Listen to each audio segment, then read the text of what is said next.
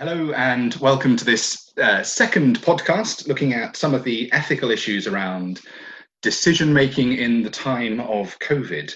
My name is Oliver Thomas. I'm a junior doctor in Southeast Scotland, and I also have a background in medical ethics, and I'm a member of the College COVID 19 Ethics Committee.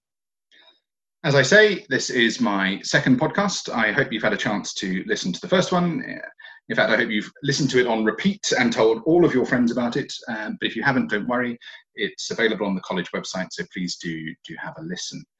In that podcast, I started to explore some of the reasons why decision making at the moment seems a little different, and and why it might feel uncomfortable or, or even distressing. And I suppose the single the single sentence summary of that discussion would probably be that we we have or have been forced to, or at least feel we have been forced to shift the primary focus of our decision making process from the patient in front of us to a consideration of our, our wider responsibilities to a system as a whole. I discussed this in the context of a shift from prioritization of individual patient autonomy to a prioritization of justice in a system under unprecedented pressure. As I also discussed in, in that first podcast, my intention this time is to take that idea a little further and, and to think about how that shift in priorities might be causing harm to the decision makers. I want to talk a little about the nature of that harm um, and about the ways it might manifest, and, and also about why it's important we recognize it and, and steps we might start to take to meet that challenge. In, in the first podcast, I presented a short vignette to help uh, structure some of the discussion. Now, in that vignette, we saw a, a junior doctor make the decision not to offer potentially life prolonging treatment to an unwell patient. That decision was based on an assessment of likely benefit for that patient and, and that being balanced against other patients who might need those resources and might perhaps be expected to gain more benefit from them. This is the idea that in a situation such as the current pandemic, when resources are limited and there is unprecedented demand, we should allocate scarce resources where they are felt to be of most benefit. This is this is by no means a new idea, and, and it is in reality a core part of, of medicine. But as discussed before, it's it's perhaps an element of healthcare that junior doctors are shielded from. And and in normal uh, pre-COVID practice, junior doctors had the luxury of of rarely needing to consider factors beyond their particular patient, and it's perhaps the encroachment of these justice elements into practice that is causing some discomfort. Um, in that in that vignette, the, the anxiety and distress associated with the decision were pretty immediately evident for the clinicians involved. But the worry is that in a situation such as the COVID pandemic, we, we may not be afforded the time and space to reflect on our practice and, and to process and rationalize the decisions we are making not all of the decisions are so immediately distressing. And I'm thinking there particularly of where we're working within frameworks, perhaps, that we are obliged to adhere to without the space to fully consider the underlying moral basis for them. Before I go too far into this discussion, and I, I think it, I should try and explain what I mean when I'm talking about harm or potential harm. And I suppose what I'm referring to here is the potential for a decision maker to feel negatively about the decision they have made and or about the results of that decision. And, and further, for those feelings to have negative effects on the decision maker and on their ability to continue to make decisions. This is this is linked to, but beyond the normal appropriate degree of empathetic upset or sadness we might all expect to feel in the face of an upsetting situation. It is normal to feel sad and to feel upset when patients are are, are dying or in, in the face of a difficult diagnosis or, or, or an outcome. It is also normal to feel bad about errors or mistakes or less than ideal actions we may have taken, regardless of whether injury resulted. What I'm referring to by harm in this context is something a little different to that. A term that is increasingly being applied to med- medical decision making is that of moral injury. Um, for those unfamiliar with this concept, it's one that originated in work around helping contextualize negative feelings seen in those exposed to combat situations and in those with post traumatic stress disorder stemming from those experiences. And more recently, the idea is being applied to medicine and and has in a very in potentially very constructive way been used to move forward the discussions around burnout and mental exhaustion that we are all too familiar with in, in medicine. The idea is that it's because of repeated challenges to our own internal moral compass over time um, that we are increasingly burdened by the collective weight of these decisions um, that we are made, we have to make that are at odds with our own morality. And, and it's this that eventually wears us down. The key thing to recognize here is that this is not a personal failing or any sort of weakness on the part of the actor. It's instead a reflection of, of systems based failings that repeatedly place us in positions to have to make these harmful decisions. That this is this is what I'm alluding to when I use the term moral harm and and resultant moral injury, uh, and it can easily be seen how such moral injury would have profoundly negative effects on, on those involved, being forced to make these repeated decisions in situations where we are acting against what we would normally wish or want to do. And I think here it would be useful again to give some sort of clinical grounding to this discussion to stop it becoming too deeply theoretical and, and to help illustrate some of the points I'm, I'm trying to make. I think this time, instead of a, a, single vignette, it might be better to briefly outline some of the scenarios I'm envisaging where, where harm may be caused by difficult decisions or situations, and by the actions taken or, or, or by actions not taken, as, as the case may be. Now, I'm sure we can all think of examples like this, and, and the following examples are not in any way meant to be exhaustive, but are illustrative, I hope, of, of some of the issues emerging from the current response to the pandemic. Firstly, as, as I've already alluded to, junior doctors may find themselves acting uh, acting as gatekeepers for scarce resources and and making decisions about who can access potentially life prolonging therapies. And, and we've already looked a little at how that might generate harm, both at the time of the decision uh, and later. Secondly, this is a, a rapidly evolving situation which requires equally rapid responses in terms of guidance on how to allocate resources and how to treat patients and, and so on.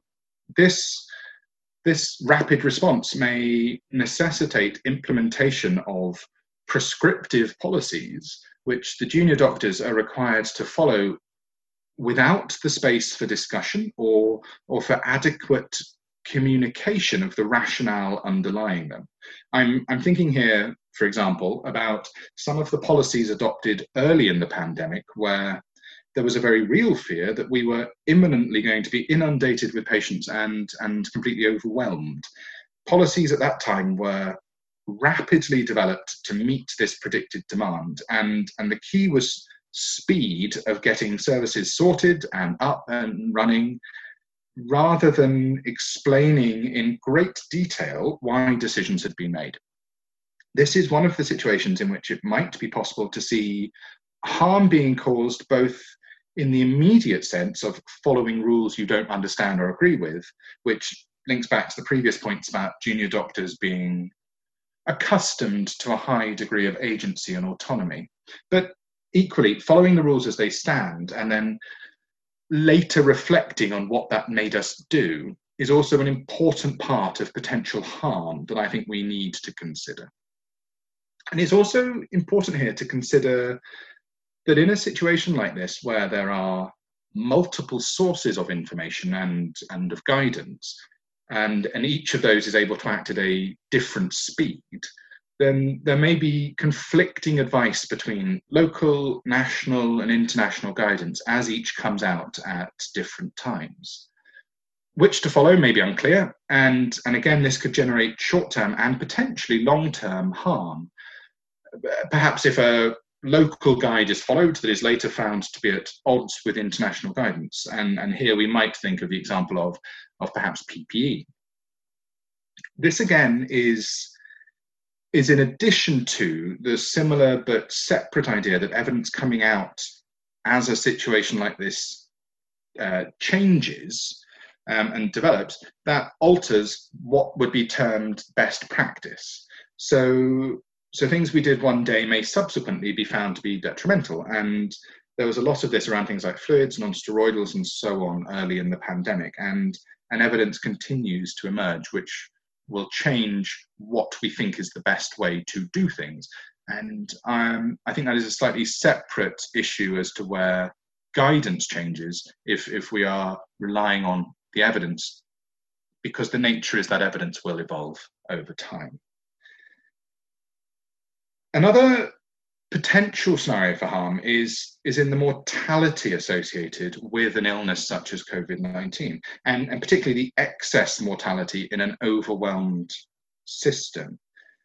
Both aspects increase the number of deaths junior doctors are involved with, and where death occurs in a situation where the doctor has restricted the patient's access to additional therapies or interventions, this will place additional strain on them. I I wonder if perhaps the seeming immediacy of death in relation to decisions made is a factor here as well. So, so junior doctors may more readily or more rapidly see the effects of their actions. Uh, policies around visitation during COVID are, are very important and, and are vital to limiting risk for visitors, for staff, and, and, and for patients, all of whom might come into the hospital carrying the virus or be exposed to it when they're in the hospital or traveling to or from. And many hospitals have put sometimes quite draconian limits on who can and, and cannot visit. And at the end of life, this can mean junior doctors in a position where they are providing not just clinical but emotional support to to patients where families cannot be present. And and it can be easily seen how this would increase the potential for harm around decisions made. The academy have issued some excellent guidance on how we might uh, think about and and meet these challenges around end of life visiting. So i'm i'm not going to talk too much more about that here but i'm going to direct you to that to that document instead um, and there are some wider issues that we might consider as contributing to harm or setting the stage for potential harm. For example, where service demands are necessitating working out with areas of expertise and in unfamiliar settings. The, the challenge of self assessing competence and safety and of being able to do that in the face of acute service demand can lead to uh, presenteeism and, and feelings of having to choose between working beyond competence and and being safe. And and that may well be a trigger for harm or or increased vulnerability to, to harm. And and thinking once again about the idea of loss of professional autonomy and and in some ways loss of control of our decision making and of our independence, which which it might seem like we've lost to overarching powers that are, are directing us in a situation like this. There is another element here which which may seem quite flippant, um, but I think is actually quite important, and, and that's my beard. And I've had a beard for many years. I, I think it's about 10 years since I was last full time clean shaven. But the need to be face fitted for specific PPE masks meant my beard had to go. And I am by no means alone in this, and many colleagues will have lost their beards to what we have uh, jokingly been calling Covember. Um, and we did this willingly, and and I certainly did. But but I don't really like being clean shaven. I I liked my beard. I looked good with a beard, and my wife liked my beard, and I was sad when I had to shave it off. And and it felt, for me at least, like I was sacrificing my personal life to my professional life. And and I think this feeds into that idea of loss of autonomy, loss of control, loss of self determination that sets the stage for vulnerability to moral harm when other demands are imposed upon us. I think this weakens our resilience. And a key coping strategy for me, as, as for many, is to keep what distance I can between work and and non-work life. And i am aware that the fact that i even use that term non-work to define the personal parts of my life shows how those boundaries are blurring. And and having to take the step which may seem trivial of shaving my beard certainly left me with a feeling that i i lost some part of my ability to delineate how much of my life my work controls. To be explicitly clear, I am not in any way trying to suggest that you need a beard to be a doctor, and, and I know I'd be on incredibly thin ice there. My point is that doctors doctors have lost many of our uh, professional shibboleths over recent decades, and, and white coats being just one. And and there are strong arguments that this is a very good thing and anti-paternalistic and, and so on. But but in some ways, these were the costume we removed when we went home to take off our work self and leave it at work. So it's increasingly difficult to keep a work-free part of our lives. I I wonder if where personal freedoms and and self-determination are sacrificed to professional duties, regardless of the importance and right of doing so, it, it can only engender a potentially harmful sense of, of work dominating all parts of our lives. When I get up in the morning, even if it's a day where I'm not going to work, looking in the mirror, seeing my my naked chin reminds me of work, reminds me of the primacy of work in my life.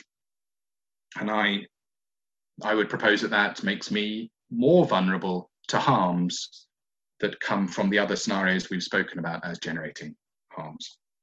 Um, finally, there is an element I want to briefly mention, though I, I, don't know how much of this will fit with the other things we're going to think about, but I, I think it's interesting and perhaps potentially a whole discussion on its own. But that's the idea of harm being caused to healthcare workers who feel obliged to absent themselves from the COVID efforts and, and response.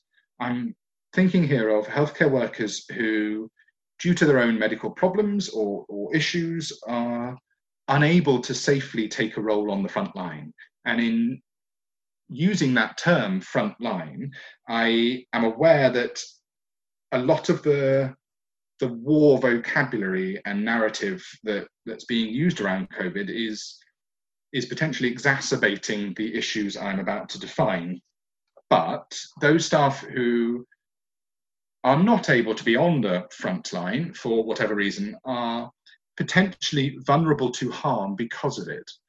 There's there's anecdotal evidence that staff who have been moved to safer areas, if there is such a thing, um, or at least staff who are working remotely or in areas where we can, as far as is possible, ensure they are not exposed to coronavirus, then these staff members in, in, in some way may feel a guilt about putting their own health first.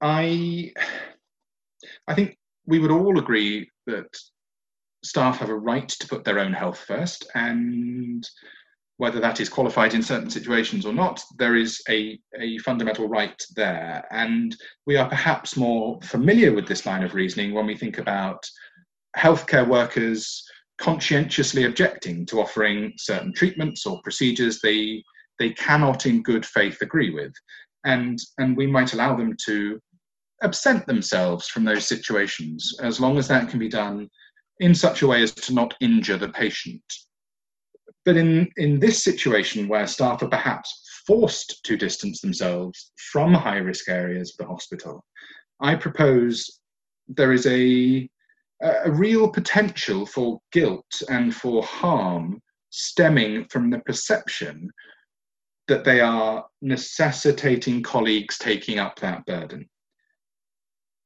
Again, anecdotally, there are there are some who find this brought sharply into focus with the overwhelming support being shown, for example, through the, the Thursday clap for carers.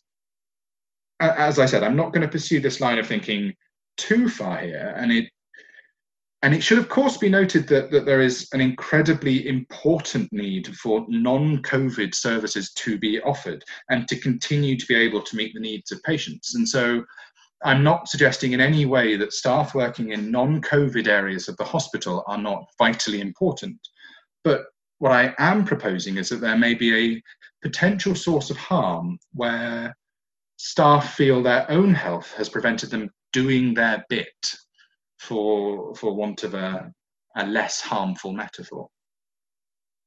So, okay, thinking about those potential sources of harm, the emerging issues can potentially be loosely grouped into two predominant themes, each involving their own moral complexity. I think, firstly, we have situations in which staff are working to rules they do not have the ability to question. And and secondly, we have situations where staff are staff are being required to make decisions which are based on balancing their duty to a specific patient against broader duties to other patients and to the system as a whole. In the first situation there, the junior doctor has lost their professional autonomy or or at least will feel they have and they have therefore lost control of the decisions they make and, and they're open to moral harm from the consequences of those decisions. In situation two, the, the junior doctor is being required to perform an unfamiliar balancing act between factors they have not been trained to consider. These are not new situations for doctors to find themselves in. Complex and, and challenging decision making is a central part of clinical medicine. And, and yet there is this very real sense that the decisions we are currently making uh, and the feelings we have about them are different to our normal work. I, I hope those examples go some way to, to helping us understand why that might be. So so now, having defined harm and and outlined some of the situations we're facing that might increase exposure to that harm, I I want to move on to think about how we might try and ameliorate that harm. As stated, moral complexity is not new in in medicine, and but I wonder if there is something in the loss of our normal supportive and protective factors that is making us feel it more acutely there are a range of recognized techniques and strategies to, to build resilience to help us meet the moral challenges of clinical practice. But many of these have been reduced in the face of the current pandemic. For example, social support and social interaction is, is fundamental to building that resilience. But social distancing measures coupled with longer hours, perhaps working in pandemic rotas, um, can lead to social isolation. Not everyone feels able to fully express difficult feelings by email or phone or video conferencing. And, and I would suggest that where there is a chance to spend a short time with non medics outside of work, even if it is by video conference or, or, whatever, then the instinct is often to talk about absolutely anything other than work.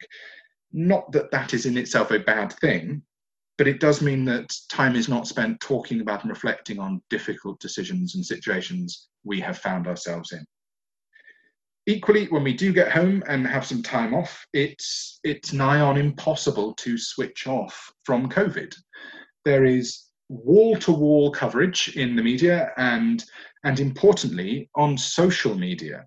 And if this deters doctors from using these platforms, then they they miss that opportunity to engage with friends and families, family, and and get some normality in their lives and and gain support.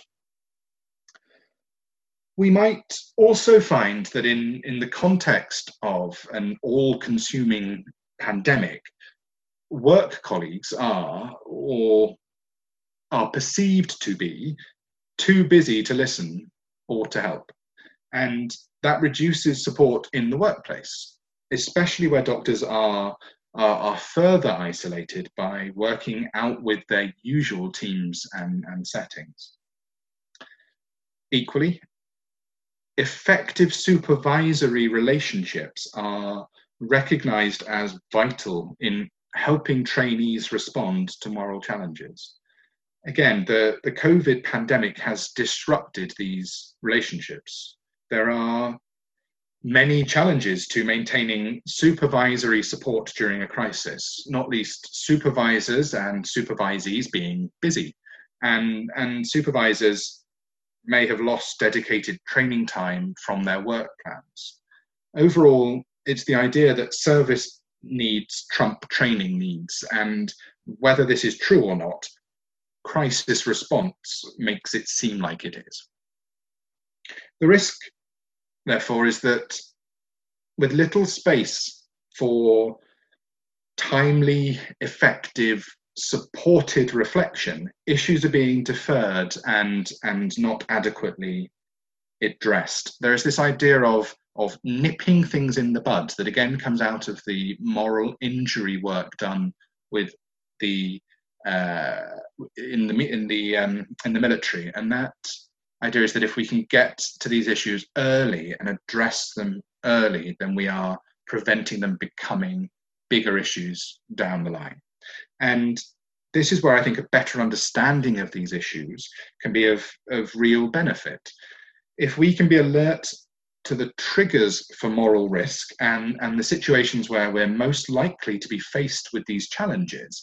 And if we can recognize these harms in ourselves and in our colleagues, we can support each other in overcoming them.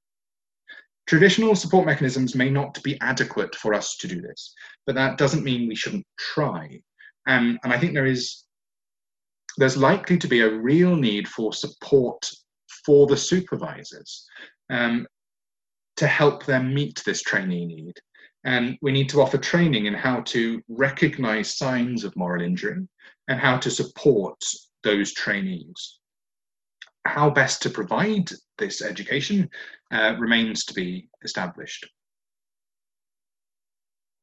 Examining the, the previously outlined potential triggers for harm, we can also see ways that, that we might try and preempt these harms and for example, we might try and provide narrative justifications for policies that are put in place. Um, so, where we are issuing guidance on resuscitation or, or whatever the issue is, that comes with some text from those people putting that policy together, explaining the rationale and helping the people who are required to enact that policy to understand why it is in place. And all of this can can help us ensure transparency in the generation of these guidelines and, and policies. a new poster appearing on the wall of the admitting unit saying do X, don't do Y, with with no way of knowing who decided that or why is is just not good enough. That is not to say that this will be easy in a time of crisis, but the risks of failing to do so are significant. So then to to summarize and and as I reflect on where this discussion, this this line of reasoning over these two podcasts has taken me, I suppose the real nub here is an attempt to make some semblance of sense out of a feeling of of complete helplessness in the face of an untreatable, overwhelming disease. I think that that sense of helplessness, of of uselessness, perhaps, has has clearly dominated my own thinking with regard to how I feel about what I can and cannot do at work. And for me, that has perhaps become an almost conspiracy theorist like attempt to identify unseen forces robbing me of, of my autonomy. And it's as if that might explain why I am not able to help people as I would want to do, rather than the slightly more brutal explanation that it is a disease we cannot treat. And yeah, but we are all facing an unprecedented situation, and we are seeing enormous changes in the way we do what we do, and that comes with new and unexpected risks. There are a huge variety of ways we might be opening ourselves up to moral harm, and it may be in ways that we do not immediately realize. During and after the COVID pandemic, and potentially many months and years after, we may suffer significant harms stemming from decisions made during times of crisis or from challenging situations out with our control. It will be important to recognize this harm and, and to address it effectively. And I think that's something we all have a role in doing. So I hope that line of reasoning makes sense and that you can see some utility in in thinking about these issues at a time when we all have so much else on our plates but i do think it's important and and i hope you do too having just spent some of your valuable time listening to this podcast I, I, hope to be able to prepare some more podcasts looking at some other areas of moral complexity in this COVID pandemic. So if there's something I've mentioned today you think you'd like to hear more about, or, or if there's something I haven't talked about you, I, you think I should have, or if there's something you think I have got completely wrong in, in all of this, please, please do get in touch. My email is oliver.thomas3 at nhs.net. That's uh, oliver.thomas3, the number three, at nhs.net. Uh, and I would love to hear your feedback or ideas for other topics. But thank you very much for listening, and goodbye.